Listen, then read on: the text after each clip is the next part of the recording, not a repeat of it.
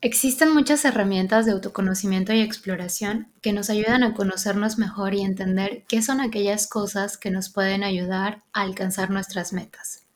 La rueda de la vida es una de estas herramientas de autoexploración que nos permite tomar conciencia de nuestros hábitos, qué es lo que estamos haciendo con nuestro tiempo, dónde lo estamos invirtiendo y cómo podemos direccionar nuestra energía hacia las áreas de nuestra vida que queremos mejorar. Para conocer mejor esta herramienta e iniciar nuestra segunda temporada, invitamos a Nicole Arguedas, diseñadora, curiosa y apasionada por la vida, que nos explica cómo utilizar esta poderosísima herramienta y elevarla a un siguiente nivel. A través de su experiencia, Nico nos enseñará cómo mapear las áreas de nuestra vida que deseamos mejorar, cómo recolectar nuestra propia data y cómo construir nuevos hábitos y alcanzar todas nuestras metas.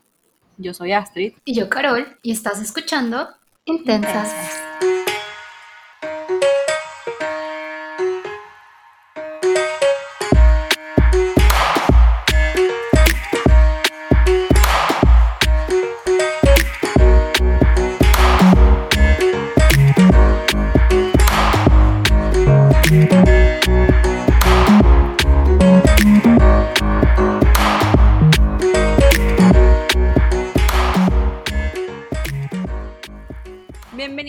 Episodio de la segunda temporada de Intensas. Estamos demasiado contentas de que nos acompañen en esta nueva temporada, que de paso arranca con invitada especial. Así como nuestra invitada de, hoy, vamos a tener invitados intensos, al igual que nosotras durante toda esta segunda temporada llenos de pasión por sus proyectos y por sus emprendimientos. Y hablando de eso, hoy tenemos a una súper invitada que cae perfectamente en esta descripción apasionada, intensa, curiosa, que nos va a hablar de algo muy interesante para aplicar en nuestras vidas. Ella fue nuestra primera invitada en la temporada número uno y ahora la tenemos como primera invitada en la temporada número dos, que nos deja muy felices. Nico, bienvenida, ¿cómo estás?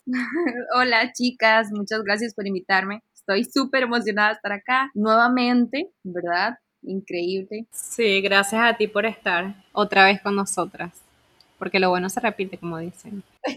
Gracias. La primera vez fue en el episodio de colaboración con las chicas de el Design, que de la cual es la comunidad de la cual Nico es parte organizadora y pero nos encantaría que nos cuentes un poco más de ti como para que las personas que no sé por qué no escucharon ese episodio te conozcan aquí. Sí, pero todavía pueden escucharlo, sí que pueden ir y buscarlo en cualquier plataforma de este podcast. Bueno, eh, contarles un poco sobre mí.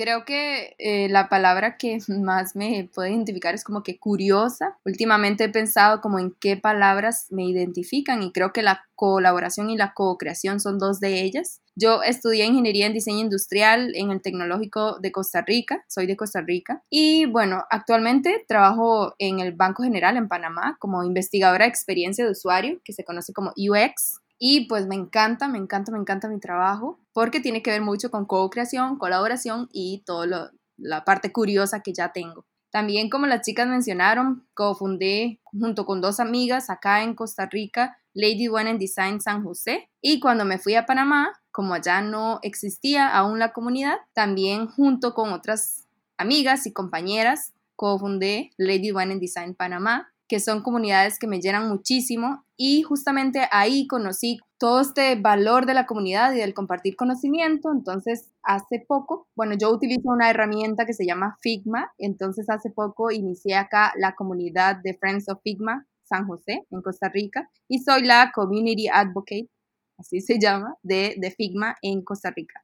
Y hay un tema también que me apasiona un montón que se llama Service Design, que podemos hablar de eso yo creo que otro día, pero con dos amigas hace poco inicié también esa conversación en Costa Rica sobre Service Design que se llama Service Design CR. Lo pueden buscar en Instagram si les interesa saber de qué trata. Pero como ven, me encanta compartir. Casi que todo lo que les he mencionado es sobre compartir y, y colaborar y co-crear porque es algo que me mueve mucho. Y todo esto es producto creo que de mi curiosidad. También les puedo contar pues que me encanta la, música, me encanta leer sobre, sobre esto, sobre la música, me encantan los mapas, me encantan los datos y bueno, por ahí creo que vamos a conversar sobre eso. Me encantan todas las áreas que que abarcas y como lo dices, la curiosidad, ¿no? La curiosidad es lo que te mueve, que te lleva a esa búsqueda y estoy segura que en todas esas búsquedas has encontrado cosas increíbles que compartes. Me gustaría iniciar preguntándote sobre ¿En qué momento de tu vida tú llegas a ver la data de manera diferente? Eh, no solo como números fríos, porque estamos muy acostumbrados a ver todas estas gráficas, todos estos datos como algo muy frío, pero nada humano. ¿Y en qué momento tú te aproximas hacia los datos y tú empiezas a verlos pues de otra manera? Uf, sí, bueno, eso fue creo que por allá del 2015, cuando yo estaba haciendo mi proyecto de graduación. Bueno, en ese momento a mi mamá la acababan de detectar cáncer de seno y yo en ese momento iba a iniciar mi proyecto de graduación en la universidad. Entonces, digamos que mi enfoque en la universidad iba hacia el área visual, de diseño visual y no, digamos, de diseño de producto, que era el otro énfasis. Sí tenía que hacer como una interfaz o algo así y yo estaba pensando como que, ¿qué hago? ¿Qué hago? ¿Qué hago? ¿Verdad? Hay que, hay que hacer como una propuesta del proyecto de graduación que uno va a hacer a la escuela, a la escuela de, de mi carrera. Y bueno, por ahí conecté algunas cosas, leí por aquí, por allá y llegué a un estudio sobre factores de riesgo del cáncer de seno en Costa Rica, que básicamente al final había sido, el resultado había sido, digamos, una tabla de Excel. Entonces yo pensaba, ¿cómo yo pudiera ayudar a que esta tabla de Excel se tradujera en algo mucho más sencillo de comprender y en algo que cualquier persona pudiera ver o digamos tal vez un investigador o una investigadora pudiera ver y tomar como referencia como una herramienta de investigación. Entonces, pues ideé hacer una visualización de datos sobre este estudio específico que era sobre factores de riesgo del cáncer de seno en Costa Rica. Era un estudio muy pequeñito, pero yo decía, si funciona para pocos datos, espero que funcione para muchos. Y creo que esa fue mi manera como de sobrellevar toda la situación que estaba viendo, viviendo con mi familia, ¿verdad? Porque en ese tiempo mi mamá estaba con todos los tratamientos de la quimioterapia, operación, radioterapia y todo lo demás. Ella pues ya no está, digamos, aquí en este plano terrenal con nosotros, está en el cielo, pero como que desde eso fue que me despertó todo este interés y conocí justamente un TED Talk que me encanta ver en donde hablaba como sobre esa parte humana de los datos que era justamente lo que yo quería darle a esta tabla de Excel. Creo que ahí fue donde como que se unieron todos estos puntos y yo le quería, digamos, tratar de plasmar la realidad que quería decir esta tabla de Excel en algo que fuera como un poco más humano. Esa fue mi idea en ese momento, pero creo que este año con todo lo de la pandemia lo, lo he vuelto como a rebuscar y tal vez a darle vuelta y verlo hasta hasta de otra manera, un poco más hacia mi autoconocimiento. Es demasiado interesante como una situación que no es nada agradable, porque yo he estado ahí mi mamá también sufrió de cáncer de seno y ovario y, y, estar con este tema de los tratamientos es bastante complicado. Y no me imagino estar con, en esta situación, además estar trabajando un proyecto de grado que es algo que es demasiado que procesar y ahora lo traes a tu vida en un momento en el que capaz, no sé, más adelante lo hablaremos como de, de por qué decidiste retomarlo, pero me parece como increíble como una cosa se conectó con otra y ahora nuevamente vuelve, no sé, me parece como que, como dice Carolina, me está volando la cabeza. Sí, es muy interesante como tú lo traes, lo resignificas a lo mejor en este momento de la pandemia, pero ya es parte de tu esencia, ya es parte de tu buscar ese lado humano.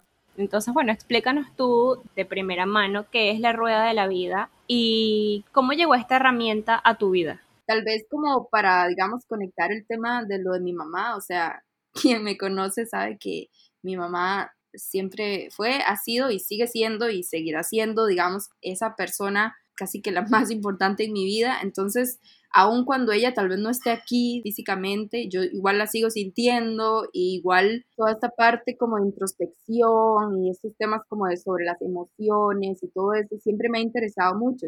Creo que, bueno, a partir de todas estas experiencias, eh, de, todo el duelo y de, todas las situaciones, me ha interesado mucho estos temas. Y en el 2018, dos amigas de, de acá de Costa Rica, Nati y Analu, sacaron una agenda que ellas la crearon para ellas mismas, pero pues les podía servir a más personas, así que la, las, digamos, las sacaron a, comercializar. En realidad, ellas lo ven como algo que ayuda a, a, otras personas, que se llama el Power Journal. Y el Power Journal está enfocado en gestionar nuestro tiempo de manera consciente y realista. Dentro del Power Journal estaba este ejercicio de la rueda de la vida. Y a mí me encantó justamente porque ya tenía afinidad hacia estos temas de introspección, de evaluarnos, de cómo nos sentimos, de las emociones y todo esto. Entonces la rueda de la vida es, imagínense, ¿verdad? Un círculo que está como partido en ocho, ocho, digamos, en ocho pedacitos. Y cada uno de esos pedacitos puede ser una categoría de nuestra vida. En el Power Journal venían ciertas categorías pero yo lo que he encontrado con este ejercicio es que las categorías son las que uno quiera. Uno puede personalizar la rueda de la vida. En ese momento, las categorías eran familia, salud, dinero, trabajo, diversión, pareja, desarrollo personal, y la idea era que uno pudiera evaluar cómo se siente en cada una de esas categorías. Es mentira que uno tiene un 10 en todas porque eso no es realista y también cada mes gastamos o invertimos diferente cantidad de energía en cada una de esas categorías. La idea de la herramienta, de la rueda de la vida, es poder monitorearlo, saber cómo nos sentimos y tomar decisiones conscientes. Por ejemplo, si yo este mes siento que, no sé, que no he visto a mis amigos, que los tengo abandonadísimos, la rueda de la vida me ayuda a identificar eso y decir, ok, el próximo mes voy a tratar de escribirles más mensajes, hacer alguna videollamada, eh, hacer algún juego, eh, no sé si es posible irme a tomar un café con alguno o alguna de ellas y así. Entonces, esa es la idea de la rueda de la vida, que podamos evaluar nuestras categorías, nuestras ocho categorías y tomar decisiones conscientes, pero siempre sin juzgarnos, porque muchas veces como que nos latigamos y decimos como yo no, no tengo tiempo para esto, no hago nada, no hago nada por mi salud, nada por esto, pero la rueda de la vida nos ayuda a verlo de una manera más clara. Entonces, pues esa es la rueda de la vida. Esta rueda de la vida la forma en que yo la veo es como una herramienta para conocernos mejor, como tú dices, para monitorear todo eso que a lo mejor es de nuestro día a día y pasa desapercibido, como en piloto automático a lo mejor de hábitos que tenemos, pero que no somos a lo mejor tan conscientes. Sí, totalmente. Ya que nos imaginamos esa pizza y que está partida en ocho pedacitos, y le ponemos un nombre a cada uno de esos pedacitos, entonces pudiéramos darle también una puntuación de cómo nos sentimos en ese momento en el que estamos evaluando nuestra rueda de la vida. Por ejemplo, con el desarrollo personal. Del 1 al 10, cómo nos sentimos en lo que ha sido el desarrollo personal en el último mes o en la última semana o en, incluso en los últimos tres meses, seis meses. Esto es una herramienta que podemos utilizar en el momento en que deseemos y con la frecuencia que deseamos. Yo, por, lo, por ejemplo, la utilizo todos los meses, también como para traquear cómo ha sido mi mes, ¿verdad? Monitorear mis hábitos y me ayudan a tomar decisiones de en qué quiero enfocarme un poquito más en el próximo mes. Por ejemplo, si yo siento que, por dar un ejemplo, mi desarrollo profesional está en un 6, del 1 al 10 en un 6, hoy noviembre del 2020. Entonces yo tomo la decisión conscientemente de enfocar un poco más de energía en esta categoría para el próximo mes y subir de un 6 a un 7. El enfocarme un poco más en mi desarrollo profesional, por dar un ejemplo, implica que tal vez voy a enfocarme un poco menos en otra de esas siete categorías restantes. Y la rueda de la vida lo que me ayuda es a eso, como a balancear y monitorear cómo estoy en todas esas categorías que como vos decís son súper importantes. O sea, podemos hacer la evaluación semanal o diaria o mensual o trimestral, pero tú apuntas diariamente cómo te sentiste, o sea, cómo haces al final de mes este análisis completo de datos, porque yo, por ejemplo, me gustaría hacerlo, pero a mí se me da muy mal el hecho de todos los días, digo, capaz es una cuestión mía de, no sé, tengo que internalizarlo pero el hecho de, todos los días como dedicarme capaz a una hora a apuntar lo que hizo, llevarlo como esta especie de diario, se me hace difícil. No sé si es porque me cuesta crear estos hábitos, pero yo pudiese crear una rueda de la vida sin sacar estos datos diariamente o es más complicado. No, en realidad la herramienta como tal es justo como vos decís, uno la puede hacer en cualquier momento. De hecho, el Power Journal, que es eh, mi agenda como mencionaba, lo tiene cada mes y la idea es hacerlo en ese momento cada mes. Ahora, yo por decisión propia y también por esa curiosidad que mencionaba al inicio, llevé como un poco más allá ese ejercicio y lo tomé como darle una calificación más objetiva. Y justamente, como vos decías, que tal vez no tenés como una hora para anotar todo esto, yo diría que tal vez no tardo ni dos minutos en anotarlos, como la dinámica que he tenido y todo inició fue en febrero. En febrero yo, antes de hacer la rueda de la vida, ¿verdad? Antes de dar ese puntaje del 1 al 10 totalmente subjetivo de cómo me sentía yo, primero me senté y dije, ok, voy a anotar qué actividades recuerdo que hice en mi mes referentes a cada una de esas ocho categorías. Entonces dije, ok, amigos, salí a comer con tal amiga, tuve una llamada con tal otra amiga, eh, hice tal cosa con tal otro amigo y, y así. Entonces anoté todo sobre amigos, todo sobre familia, todo sobre desarrollo profesional y, demás. Anoté todas mis actividades. Incluso le asigné un color a cada una de esas actividades. Entonces, como eran ocho categorías, le asigné ocho colores, un color a cada categoría. El Power Journal, que en realidad tal vez muchas personas lo utilizan para anotar los pendientes de su día, yo lo que hacía era que lo ponía cerca de mi cama y en la noche cuando me acostaba tomaba eh, una pluma y anotaba qué actividades había hecho en mi día, que habían hecho de mi día algo memorable, que me habían aportado a mi vida. Y de una vez les ponía el color de la categoría correspondiente. Entonces, digamos, si hice ejercicio, recuerdo que ejercicio es de la categoría de salud y es del color verde claro. Entonces yo le ponía el colorcito verde claro. Si tal vez vi a mis hermanitos y jugué con ellos, entonces eso fue de la categoría familia. No, no era como un task, como una, un, pendiente que yo tenía, hacer que tenía que hacer en el día, sino algo que hice en el día justamente estos dos minutos en donde yo anotaba todas esas cosas que agregaron a mi día, se convirtió como en un ejercicio de gratitud, porque yo estaba anotando esas cosas que habían hecho de mi día algo especial, entonces estaba agradeciendo por cada uno de esos puntos. Y era súper bonito cuando podía ver varios colores dentro de un mismo día. Eso quiere decir que hice algo de diferentes categorías, tal vez de amor, que el amor yo también lo puse como amor propio, no necesariamente tiene que ver solo con pareja, sino también con amor propio.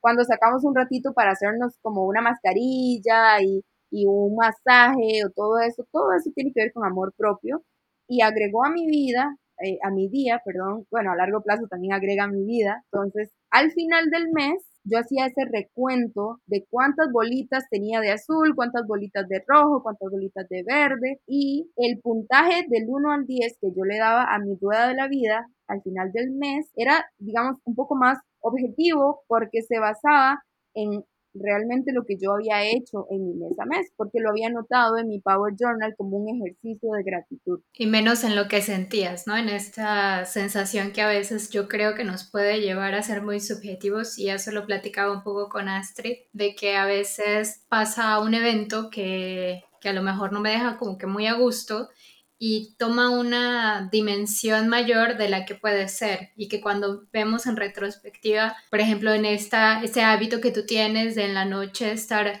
revisando lo que hiciste, te das cuenta eh, lo que tú decías, cuán importante fue tu día, cuán importante fue tu vida más allá de, de ese hecho aislado, ese puntito que a lo mejor no te gustó. Sí, totalmente.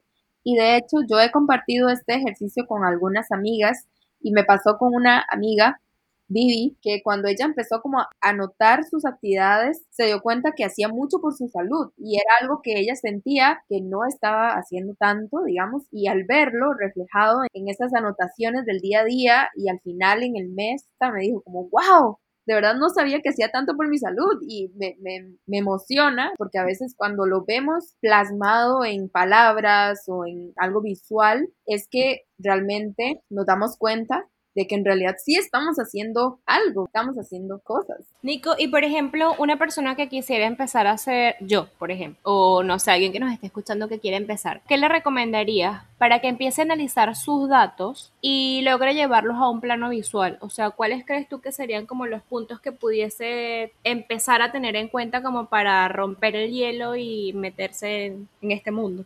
Puede hacer un círculo y dividirlo en ocho y ponerle categorías y dar su puntuación subjetiva de cómo se siente en ese momento. Esa es una opción totalmente válida y le ayuda también a tomar decisiones. Por ejemplo, si ve que hay una categoría bajísima, no sé, un 2 o un 1, y conscientemente uno decide subirla, pues entonces ya sabe que el próximo mes puede fijarse ciertas metas sobre esa categoría. Esa es una manera de verlo. La otra manera, que es como yo lo he hecho en este 2020, es si vos, Astrid, o cualquier persona que nos está escuchando quiere empezar a monitorear sus hábitos, yo le recomendaría que se siente un día bien tranquilo, tranquila, tome una libreta, un cuaderno, lo que sea, una hoja en blanco, haga un círculo y defina ocho categorías importantes en su vida. Si googlea, por ejemplo, Rueda de la Vida, le van a salir algunas categorías. Creo que muchas de esas pueden funcionarles. Y si quieren cambiar alguna categoría por otra inventada por ustedes, es totalmente válido. Tengo una amiga, por ejemplo, que cambió una por qué hacía ella por el ambiente, o sea, por el planeta, toda la parte sostenible.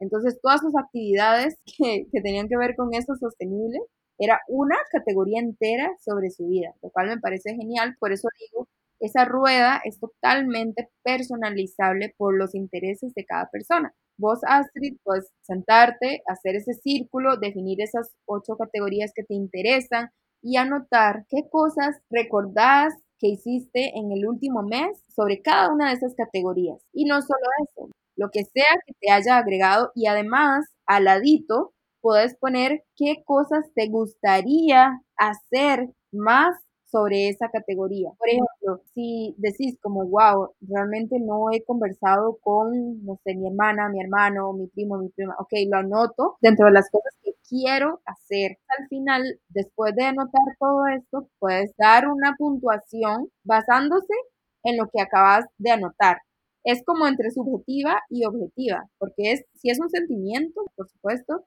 pero también está basado un poco en esa lista que acabas de hacer. Por ejemplo, haces esa puntuación y decís, wow, eh, eh, amor propio está bajísimo, desarrollo profesional está súper alto, genial, eh, tal otro está bajo, tal otro está alto, y decidís de una manera consciente y sin juzgarte, porque las, nuestras energías no pueden estar al 10 en todas las categorías, tomar decisiones de decir, ok, el próximo mes quiero enfocarme más en mi familia. Y ya tenés una lista al lado de las cosas que quisieras hacer sobre esa categoría. Entonces, pues nada más tomas esa listita, incluso puedes dejarla en un lugar visible, en post-its, en lo que sea, ¿verdad? Que diga, ok, llamar a mi abuela, eh, Zoom party con mis primos, eh, lo que sea que hayas anotado, y entonces lo tenés presente para hacerlo en el siguiente mes. Y si volvés a hacer este, este ejercicio, muy probablemente la puntuación que le des a familia va a subir porque vos conscientemente elegiste invertir un poquito más de tu energía en ese punto. Así que podrías empezar. Me encanta porque parte de que te permite como tomar acción en lo que sea que sientas que no está del todo bien en tu vida. Siento que es como un ejercicio mucho de autodescubrimiento. A veces uno no, uno no se toma tanto el tiempo de, de internalizar tantas cosas. Por lo menos yo antes le, le, comentaba a Carolina que yo soy demasiado workaholic. O sea, yo puedo trabajar todo el día y, y me lo disfruto. O sea, porque realmente es algo que yo disfruto es trabajar porque hago lo que me gusta. Pero cuando veo a final de mes o a final de año, como ahorita, es como que trabajé 12 meses y ¿qué hice de resto? Entonces me encanta porque capaz en esas pequeñas acciones que tú comentas nos damos cuenta de que sí, trabajé 12 meses, pero también me divertí, también disfruté otras áreas de mi vida y, capaz eso ayude también como a bajar un poco frustraciones, ansiedades, no sé. Sí, el poder verlo, ¿verdad? Visualmente nos abre mucho los ojos y podemos ver cosas que ya estábamos haciendo y que tal vez no éramos conscientes de que estábamos haciéndolo. La parte que más me gustó es que no necesitas tú encajar en ningún modelo, en algún otro modelo que le sirva a alguien, sino agarrar las áreas que a ti te parezcan irlas moldeando y a lo mejor como tú decías, bueno, yo quité una área porque no me interesaba tanto, pero tal vez en algún otro momento de tu vida te puede interesar. Entonces, esto es movible, esto es adaptable, como la vida misma. Y me encanta esto porque tú tienes esa flexibilidad y tú al darle esa flexibilidad también vas viendo cuánto has cambiado, qué áreas te van interesando, que no. Una herramienta súper poderosa, como decía Astrid, de autoconocimiento. Nico, ¿qué aprendizaje te ha dejado a ti personalmente el, el hábito de tener esta rueda de la vida y hacerlo todas las noches?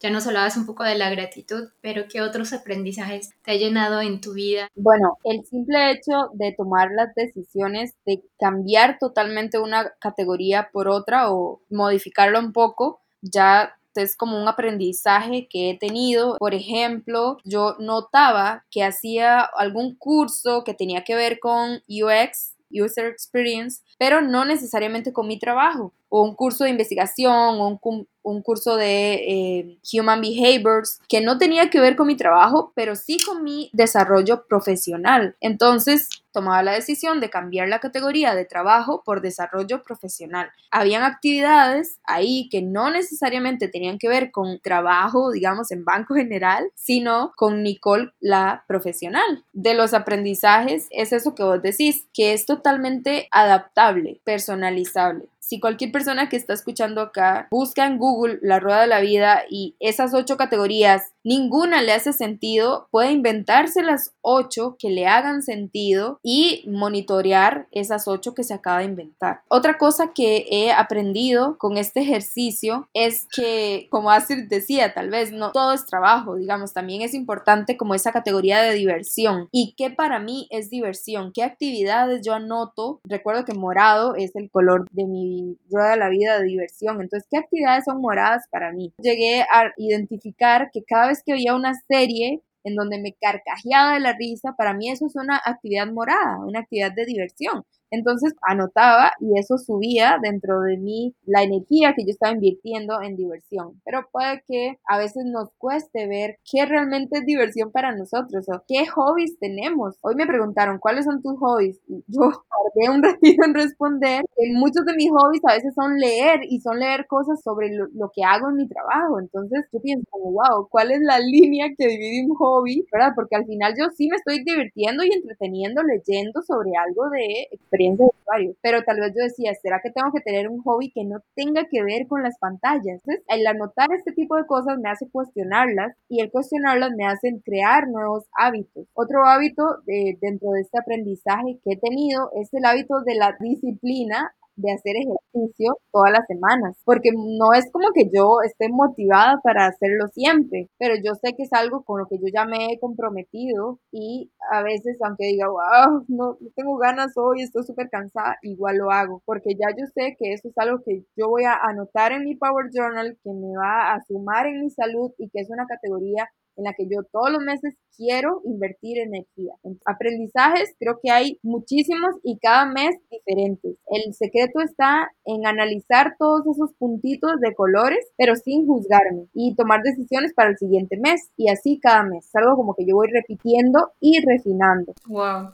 Una duda que me surgió hablando de los colores, tú decías, bueno, para mí el morado es diversión. Cuando incluso ves algo que te divierte, tú ya piensas en morado, tú ya haces esa asimilación. Por ejemplo, hablabas de otro color. El verde con, con, con la salud. Cuando tú haces algo de salud, tú también ya lo relacionas como que después de tanto tiempo de estar haciendo estos dos colores ya se relacionan con tus actividades. Sí, pero ha sido algo que ya tengo como muy presente porque lo vengo repitiendo desde febrero. Yo inicié todo este ejercicio en febrero.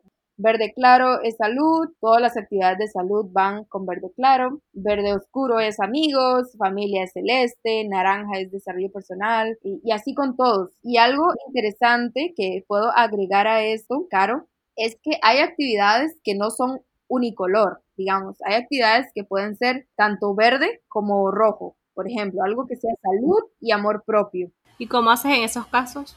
¿Divides la puntuación le pongo, digamos, al, al circulito que, que, lleno de color, lo lleno mitad verde y mitad rojo. Y en la sumatoria final, eso cuenta como medio. Pero usualmente tengo muchos medios que suman uno, ¿verdad?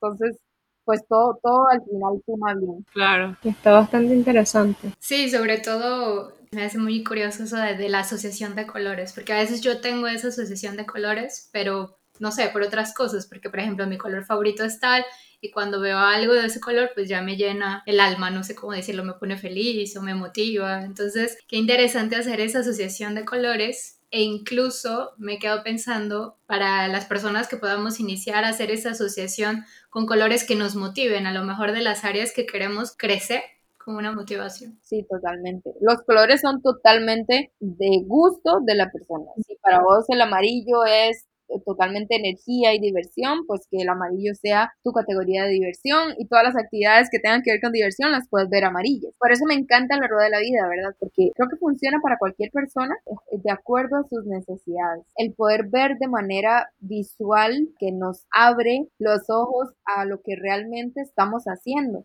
Muchas veces hacemos muchas cosas y como no estamos monitoreándolo, pasan desapercibidos en nuestro día a día, en nuestro mes a mes y en nuestra vida, porque al final de día se compone nuestra vida. Me encanta esa frase, de día se compone nuestra vida. Digo, al final es cierto, ¿no? Al final uno lo que se lleva consigo es, eso, ¿no? Lo que vivió. Entonces es muy loco porque uno lo pudiese ver como relación, ¿no? O sea, el, el tu poder internalizar las cosas que estás haciendo y, ser capaz como de tomar estas acciones y de mejorarlos, me parece como demasiado curioso. Sí, totalmente. Al final la rueda de la vida y este ejercicio que yo he venido haciendo se ha convertido en un hábito que me ha ayudado a identificar otros hábitos que tengo y a forjar nuevos hábitos que yo quiero incorporar a mi vida. Hay un libro que se llama Atomic Habit de James Clear y uno de los ejemplos que decía que para mí fue súper claro es si tu objetivo es correr una maratón volviéndote como en reversa, ¿cuál es esa pequeña acción que hace la diferencia o que inicia el que vos puedas correr una maratón? ¿Cuál es esa acción? Eh, amarrarte los cordones de tus tenis o zapatillas, como le dicen en Panamá. ¿Cómo puedes vos, digamos, de una manera consciente, ayudarte o impulsarte a amarrarte las zapatillas más fácilmente. Ok, después del trabajo o en la noche, incluso antes de dormirse, deje su ropa deportiva en un lugar visible y sus tenis o zapatillas justo en un lugar visible para que cuando uno termine de trabajar fácilmente vea su ropa deportiva, se la ponga, vea sus tenis o zapatillas, se los ponga, se los amarre y entonces va y practica un poquito para esa maratón. Entonces es como buscar en retroceso cuál es esa unidad más básica de una actividad que me haga lograr ese sueño tan grande que tal vez puede sonar grande, como correr una maratón o algo así. Eso es súper valioso con este tema de los hábitos y que al final todo lo de la rueda de la vida se ha convertido en un hábito para mí que me ayuda a introducir nuevos hábitos de manera consciente. Y qué poderoso eso que mencionas de buscar esa pequeña acción, porque a veces los objetivos que nos ponemos son muy generales y muy grandes y pueden llevarnos a la ansiedad. Y esa ansiedad puede llevarnos a no tomar acción de manera tan rápida porque lo vemos como algo nuevo, algo que nos asombra y el hecho de lo que tú acabas de mencionar, no, vete atrás, atrás, atrás, atrás, busca ese pequeño paso y es como, wow, te das cuenta que no es tan difícil o no es tan asustador o intimidante. Entonces, qué, qué poderoso mensaje. Y me hizo recordar algo que tú dijiste en una charla que vi que, vi, que tú estabas eh, dando, de una frase que la comentamos a Astrid y yo, que me llamó mucho la atención. No sé si la voy a decir bien, entonces por favor tú corrígeme. Memento mori. Sí, por supuesto. Memento mori es una frase en latín que significa recuerda que morirás. Que yo creo que eso es algo que todas las personas ya sabemos. Algo que, es una frase también que dice como lo único certero en esta vida es que nos vamos a morir. Muchas veces como que nos enfrascamos o nos ahogamos en situaciones que al final, sea hoy, sea mañana, sea en, en 20 años, sean 50 años, nos vamos a morir entonces eso ya es un hecho y por eso yo decía como vivamos mientras podamos y cómo es que queremos vivir, o sea, qué es lo que quiere hacer, qué es lo que le apasiona y todas esas cosas son las que realmente importan. Morir, aunque suene muy fuerte, ¿verdad? Recuerda que morirás, recuerda que morirás. Creo que es muy poderoso. Una vez yo leí en, un libro que decía, bueno, y al final, cuando estés en el último día de tu vida, ¿qué es lo que quieres recordar? Que viviste tu vida por completo, lleno de alegría, más allá de las tristezas, más allá de las derrotas, los fracasos, que tú te vayas con esa sensación de paz, de que viviste, o simplemente que fue una serie de angustias, atrocidades, o sea, de la manera de que tú lo viste como, ¿sabes? Y que llegó tu hora. Entonces, o sea, es fuerte, pero a la vez como que... Sí, parece como real. Y a veces la realidad no es bonita, pero es lo que es. Y me encanta porque, o sea, en resumen es como que, bueno, estás haciendo un hábito, pero como dicen, un pequeño hábito eh, puede hacer una gran diferencia. Entonces, ser conscientes de ese pequeño hábito que, como el ejemplo que ponía Nico, o sea, atarte las zapatillas es un pequeño hábito, pero al final te lleva a esta gran meta que te estás planteando. Y que al final también se, se conecta con lo que decía Carolina, en tu último día pues te vas a acordar de que llegaste a esa meta y no con solo atarte las zapatillas. no sé, es muy loco porque todo se conecta, pero al final así es la vida, ¿no? Y yo creo que muchas veces se nos olvida, digamos, que nuestra vida se compone de días. Si un día no hicimos nada que fuera como que aportara como nuestra energía o que enfocamos nuestra energía en, energía en algo que realmente nos apasiona, entonces ese día cuenta en nuestra vida porque es un día que ya pasó, digamos, ya pasó y yo a veces pienso como, wow, o sea, el 12 de noviembre del 2020 se acabó y no va a volver nunca. Es como una cosa demasiado loca. Como les decía, me encanta leer un montón sobre estos temas de autoconocimiento. Entonces, dentro de los libros que también he leído está este Leaders Eat Last de Simon Sinek y, y, él decía justo esto, como tú haces cualquier cosa, es como haces todas las cosas. Entonces, ojalá hagamos cosas que realmente nos apasionan para que podamos dejar un pedacito de nosotros en cada una de esas cosas. Pero sí, súper fuerte cuando lo pensamos así. Fuerte, pero sincero, real. Si, si, eso no te llama la acción, ¿qué más? ¿No? Al final, al final del día.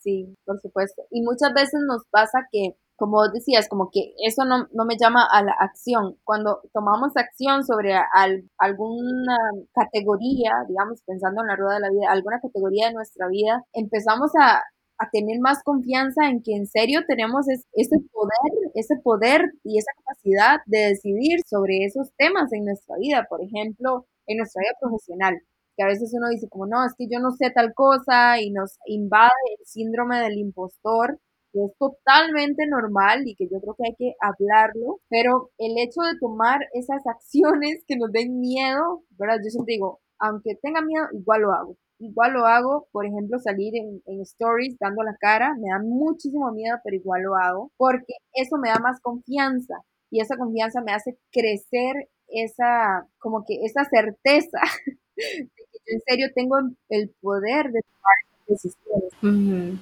La habilidad, claro. Y que incluso cuando te da miedo, tienes la habilidad y tienes el poder de cambiarlo. Y eso es como lo más importante de todo. O sea, que lo internalizas y sales un poco de ese, de ese hoyo en el que uno puede caer cuando se queda nada más con el miedo y con la duda. Totalmente. Incluso si fallamos, o sea, incluso si fallamos, creo que igual es de mucha utilidad, de muchísimo valor hay es, esta frase que dice la claridad viene de la acción, que es de otro libro, Everything is Figuratable, de Marie Forleo. Es justo eso, igual cuando nos equivocamos o tenemos algún fracaso en, en, nuestros términos de fracaso, igual aprendemos un montón. Y es como, ok, eso ya no lo tengo que hacer así, sino que lo tengo que hacer de esta otra manera y de esta otra, pero no nos hubiéramos dado cuenta si no nos atrevemos a hacerlo. Sí, porque muchas veces tenemos miedo de hacerlo, pero cuando lo hacemos tomamos conciencia de que a lo mejor no era tan difícil o entendemos qué fue lo que nos trababa en ese momento o, muchas cosas hablando como incluso de los emprendedores, ¿no? ¿Cómo quieres saber si va a funcionar si no sacas tu idea, si no la lanzas, mismo que no sea perfecta? Tal vez no va a traer el retorno que tú querías, pero ya eres consciente y ya eres consciente de qué cambiar para traer ese retorno. Claro. Nico, ¿tú crees que utilizando esta herramienta de la rueda de la vida pudiésemos llegar también a disminuir esa frustración?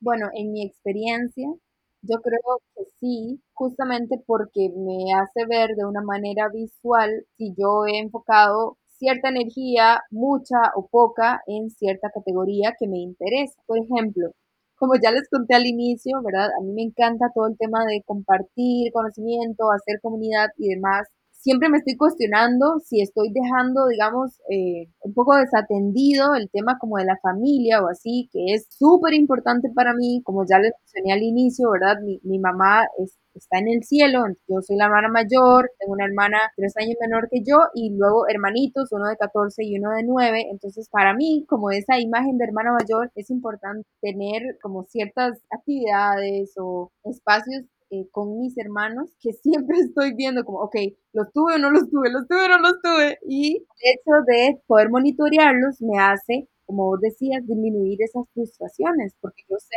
que mucho de mi tiempo también se va en todas estas cosas que me apasionan y entonces pues sí, pues sí me ayuda totalmente en mi experiencia y ojalá que otra persona que lo aplique pues también le pueda ayudar a disminuir sus frustraciones y a ver realmente en qué está enfocando su energía. Súper, como tú dices, es esto de entender en qué enfocamos la energía es muy importante. Y eso me lleva a pensar en esto de las metas realistas, porque yo me declaro culpable de que me pongo muchas metas que no son realistas en el sentido de que a lo mejor me pongo muchas, muy grande y mi energía y mi tiempo pues no acompañan. ¿Cómo podemos establecernos metas realistas una vez que analizamos las áreas de nuestra vida que creemos que no están a la altura? Eh, haciendo ya nuestro ejercicio, por ejemplo, notamos que hay unas que son más bajas que otras y bueno, queremos subir esa área pero cómo lo hacemos de una manera realista, de una manera en que no nos frustremos o nos juzguemos, porque no es el caso de este ejercicio. Sí, totalmente. Y es algo que repito un montón, el hecho de poder analizarlo sin juzgarnos, porque si nos ponemos a juzgarnos, o sea, nos podemos ir en un hoyo de latigarnos y latigarnos, porque ¿por qué no hicimos así? ¿Por qué hicimos lo otro? Pero como mencioné en algún momento, si por ejemplo tenemos una categoría en un 2, digamos, objetivamente y subjetivamente, ¿verdad? Entonces, si decidimos subir, subir un poco o enfocar un poco más de nuestra energía en X categoría, digamos, amor propio, lo que yo recomendaría en mi experiencia eh, aplicando este ejercicio en este año es no podemos subir de 2 a 10, suponiendo que estamos en 2, ¿verdad? O puede ser 1 o puede ser 0. O sea, no podemos subir de, de 2 a 10, sino que pudiéramos subir en un punto. Y creo que un punto sí es bastante realista. Vos podés definir qué significa subir en un punto en amor propio. Como les mencionaba, el poder tener estas dos listas, la lista de las actividades que realmente hice en este mes y la lista de las actividades que me gustaría hacer sobre esta categoría en este próximo mes. Si por ejemplo es amor propio y vos decís, ok, yo quisiera tener más espacios para mí para escribir, más espacios para mí para meditar, más espacios en donde pueda hacerme incluso una mascarilla eh, de, de, la carita, digamos, algo, un espacio de skincare, un espacio en donde pueda quedar el pelo, o lo que sea que te guste hacer, si lo puedes anotar, estos pueden ser tus objetivos en esa categoría para el siguiente mes porque ya los anotaste, ¿verdad? Yo, bueno, yo no, no soy como de irme a hacer las uñas frecuentemente, pero sé que esa actividad es algo como de amor propio para muchas eh, mujeres, entonces si, si es algo que dicen, ok, este mes que viene tengo que sacar tiempo para ir a hacer eso, pues genial, porque ya lo anotaste, ya te lo pusiste como objetivo y sabes que si lo haces al final de mes, esa categoría de amor propio va a subir en ese punto o incluso podría subir más de un punto, pero yo digo, un objetivo consciente y realista puede ser subir un punto. ¿Y cómo yo subo un punto? Haciendo X y Y actividades sobre esta categoría de nuevo, el hecho como de poder visualizarlo o, verlo de una manera visual nos ayuda a que sea mucho más sencillo de seguir ese plan que nos estamos planteando. Súper. Nico, desde tu experiencia, ¿en cuánto tiempo tú empezaste a notar un cambio significativo en tu vida haciendo este ejercicio? Ok, bueno, desde que lo hice, yo identifiqué ciertos objetivos que tenía. Por ejemplo, en ese momento no hacía nada de actividad física, y fue un objetivo que me puse. Al finalizar febrero, yo noté que realmente había cumplido ese objetivo que me había puesto. De hecho, lo recuerdo y lo anoté aquí en Power Journal porque dice reactivar los músculos de mi cuerpo. O sea, literal lo puse así y lo que hice fue anotarme a algo. Yo no, yo no quería hacer ejercicio como que, qué sé yo, por tener esta figura o esta otra figura o bajar cierta cantidad, sino porque yo sabía que es algo importante que tenemos que hacer todas las personas, ¿verdad? Tener en movimiento nuestros músculos, no solamente estar sentados en una computadora, eh, frente a una computadora, que es algo que pues por mi trabajo hago muchas horas de mi día.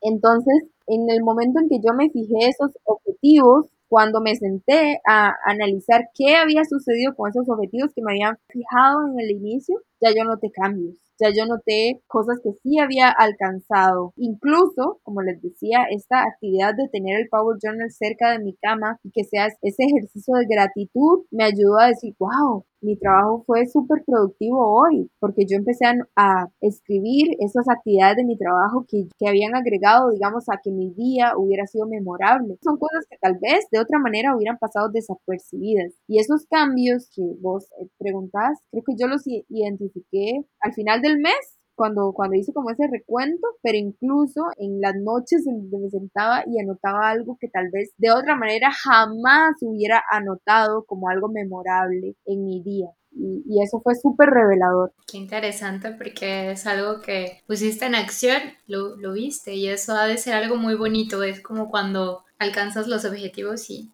te pones como, sí, pude, ¿no? Ya estoy aquí. Nico, tú tienes un enfoque bastante interesante hacia los datos o la recolección de datos que dependiendo de cómo los utilices, pues nos puede hacer mejores humanos y no necesariamente esta visión que se tiene de datos fríos para ser eficientes, para ser más productivos o de estas maneras muy generalistas que te llevan más a dudar de ti que, o sea, van para el otro lado, ¿no? Para el hecho de ser más humano, de conocerte. No sé si podrías platicarnos un poco sobre ese enfoque porque me parece súper interesante. Sobre todo, yo lo veo mucho como community, que la gente está, pero enfocada en números, en números y que en las estadísticas y venga, pues podemos utilizar esas estadísticas para crear conexiones de valor mejor. Sí, claro que sí y tal vez esto está relacionado con lo que les mencionaba del TED Talk que vi en aquel momento, en el 2015, cuando estaba haciendo mi proyecto de graduación y que me abrió la mente y tuve otra perspectiva de los datos. Pueden buscar, si gustan, ese TED Talk, se llama How We Can Find Ourselves in Data de Georgia Lupi y es un ejercicio que ellas hicieron súper interesante, Georgia Lupi y Stephanie Posavec, una en Londres y la otra en New York, y ellas te enviaban postcards, tarjetas, incluso se lo mandaban por, por correo postal, o sea, ni siquiera usaban correo electrónico, que es lo normal, sino que realmente ponen sus fotitos en donde iban y dejaban su tarjetita en los correos, en, las, en los cositos donde recogen los correos postales. Y ellas lo que trataban era de representar por medio de dibujos, de data visualization, cuántas veces decían gracias en su semana. Este ejercicio lo hicieron cada semana durante un año o sea, 52 ejercicios y todas las semanas monitoreaban algo diferente. Como decía, eh, una semana fue cuántas veces decían gracias y no solamente cuántas veces, sino, ok, lo decían a un desconocido, lo decían a una persona cercana, lo decían a un familiar, lo decían como que por cortesía y ya, o lo decían porque realmente lo sentían. Y no solo el, el ejercicio de gracias, puede ser el ejercicio de cuántas veces vemos la hora. Y, vemos la hora porque vamos tarde, vemos la hora por, porque estamos aburridas, vemos la hora en nuestro teléfono, en un reloj de pared, vemos la hora en donde, o sea, son un montón de situaciones súper cotidianas que eso me encantó del ejercicio, pero, pero que dicen más de nuestra vida que tal vez lo que puede decir cualquier gráfico de barras al que estamos acostumbrados o cualquier gráfico de estos de pie chart y tal vez muchas veces nos enfocamos en los datos y los datos y los datos y los datos como si fueran un dios, pero en realidad tenemos que pensar en qué significan esos datos y no ver solo los datos, sino ver a través de los datos, porque los datos lo que tratan es de plasmar una realidad y esa realidad es de una persona, o de muchas personas, ¿verdad? Cuando hablamos como de Big Data y así. Entonces está esta frase de, de ese TED Talk que decía que los datos o cualquier número en realidad representa conocimiento, comportamientos, personas y los datos en realidad lo que representan es la vida real. Si yo les muestro mi Power Journal o, o este ejercicio que yo he hecho con todas estas bolitas de colores que ya les he mencionado, cada una de esas bolitas representa mi vida real, ¿verdad? Representa lo que yo he hecho durante ese día, durante ese mes. Entonces, cada bolita se vuelve una representación de mi vida real. Y así es como a mí me gustaría que pudiéramos ver los datos. Muchas veces es solamente, como vos decías, los datos fríos y ya, pero veamos a través de los datos y qué realmente es lo que significan y ahí es donde está como todo el poder y toda la, magia, digamos, y toda la humanidad que podemos encontrar en Claro, claro, es nuestra historia digitalizada, ¿no? La, la historia humana. Yo lo veo también así, yo me identifiqué con eso de ver los datos más humanos, porque yo creo que verlo de una manera más humana y en favor de los humanos nos podría traer mucho beneficio, en, o sea, en varias áreas, ¿no? En vez de simplemente como son números y pasan a ser estadísticas. Genial, esa percepción y, ya saben, vayan a ver ese TED Talk.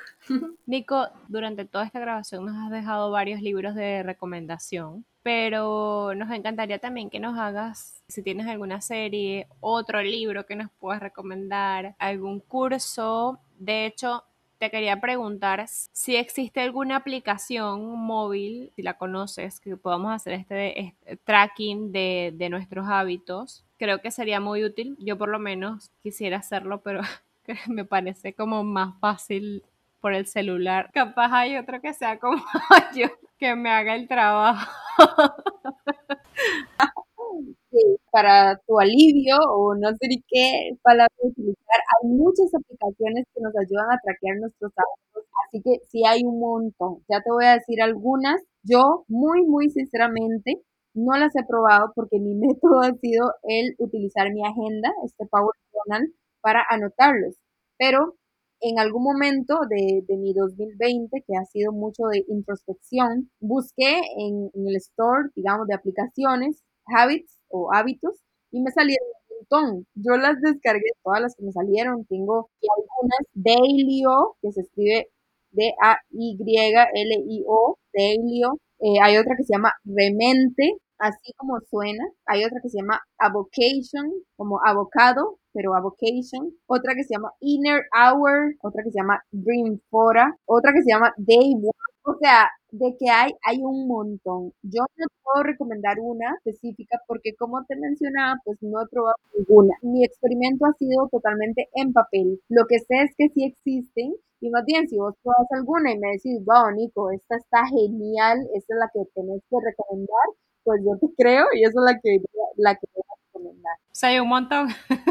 Voy a probar con los dos métodos, pero te pregunto por lo de la aplicación en específico porque ya tengo agenda, tengo el tracking de gastos, tengo, tengo demasiado y siento que no sé si capaz eso es lo que le comentaba a Carolina antes, como también dedicarme a otra agenda más, siento que es como mucho personalmente y que capaz con el celular sea un poco más fácil. No sé si tengas ahorita algún libro, otro libro o película o serie que nos puedas recomendar para, para que quienes nos escuchan pues lo puedan buscar sí. Bueno, yo escucho, o sea, escucho los libros, no, no los leo propiamente, sino que uso esta aplicación Audible para escuchar audiolibros y me ha funcionado. Obviamente que está súper cool tenerlos en físico y de hecho, luego de que los escucho, algunos los he comprado porque me encanta. Justamente este de Dear Data que les he mencionado en este TED Talk es un libro, aquí lo tengo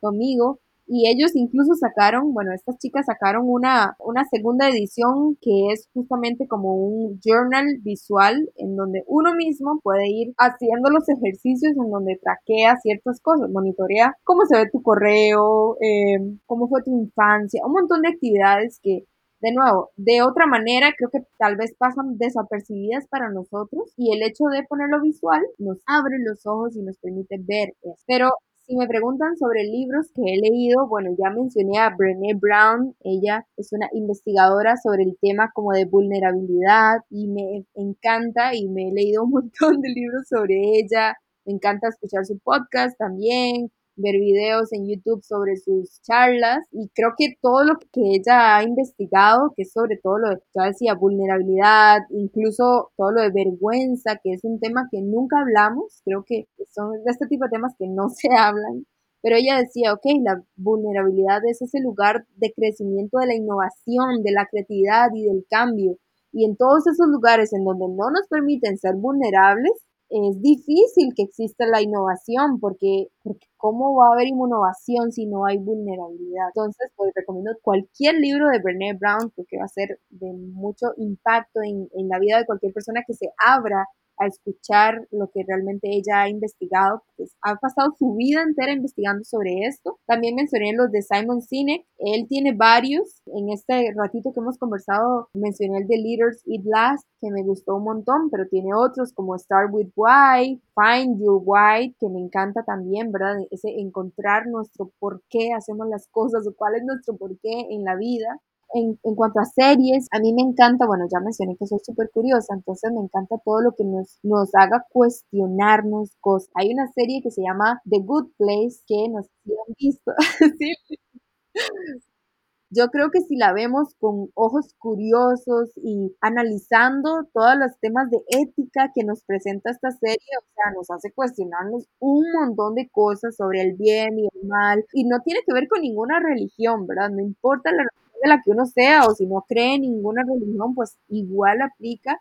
Es una serie que nos hace cuestionarnos un montón de cosas y movernos realmente el piso. Entonces la recomiendo un montón. Igual es de comedia, pero nos está enseñando un montón de cosas importantísimas de ética en nuestra vida. Así que esa la recomiendo. Súper. Platicar contigo es increíble. O sea, tienes muchas cosas que aportar. Las visiones, las perspectivas que tú tienes es como wow, qué interesante. Y yo vi que tienes ahí como un canal donde tú abordas todos estos temas, todas estas curiosidades que me parece increíble. Y no sé si te gustaría compartirlo. Todos los intensos que, que nos escuchan puedan ir y, y, conocer un poco mejor sobre todas tus curiosidades y todo lo que compartes al mundo. Sí, claro. Como ya mencioné, este 2020 ha sido así como de un montón de introspección en mayo yo inicié este espacio en Instagram que se llama Locking con K, locking.cr, en donde compartía este tipo de pensamientos, de investigaciones, algo que, que, leía, y ahí ponía pequeñas historias, todo esto que les acabo de compartir, que se llama Data Humanism y mi rueda de la vida, pero justamente porque este mes ha sido como de un cambio constante y, y repensar qué es lo que realmente quiero hacer y y todo este tema como de reaprender o desaprender algo, he pensado que tal vez esto de locking no sea un espacio en Instagram, sino tal vez pequeñas historias que yo pueda poner, por ejemplo, en un blog o en vídeo. Entonces, pues el, el, contacto que doy es mi correo, porque tal vez locking deje de existir en Instagram y estoy feliz con esa decisión, porque tal vez no es en Instagram donde debería vivir. Igual pueden leer cualquier historia que haya puesto ahí, si todavía existe, locking.cr pero si no, me pueden escribir a Nico con K, N-I-K-O punto arguedas.gmail.com y ahí sí, por supuesto que voy a leer cualquier inquietud, cualquier interés en aplicar este ejercicio que yo he aplicado también en mi vida durante todo este año o cualquier comentario que tenga cualquier persona sobre lo que, lo que hemos compartido hoy y comentado hoy. Súper, mil gracias Nico. Realmente estamos muy agradecidas, ya como te dijimos al principio de, del episodio, estamos muy agradecidas porque estés con nosotros nuevamente compartiendo en este espacio todos tus conocimientos que son muchísimos. Ya sabemos que tenemos material para una posible tercera invitación.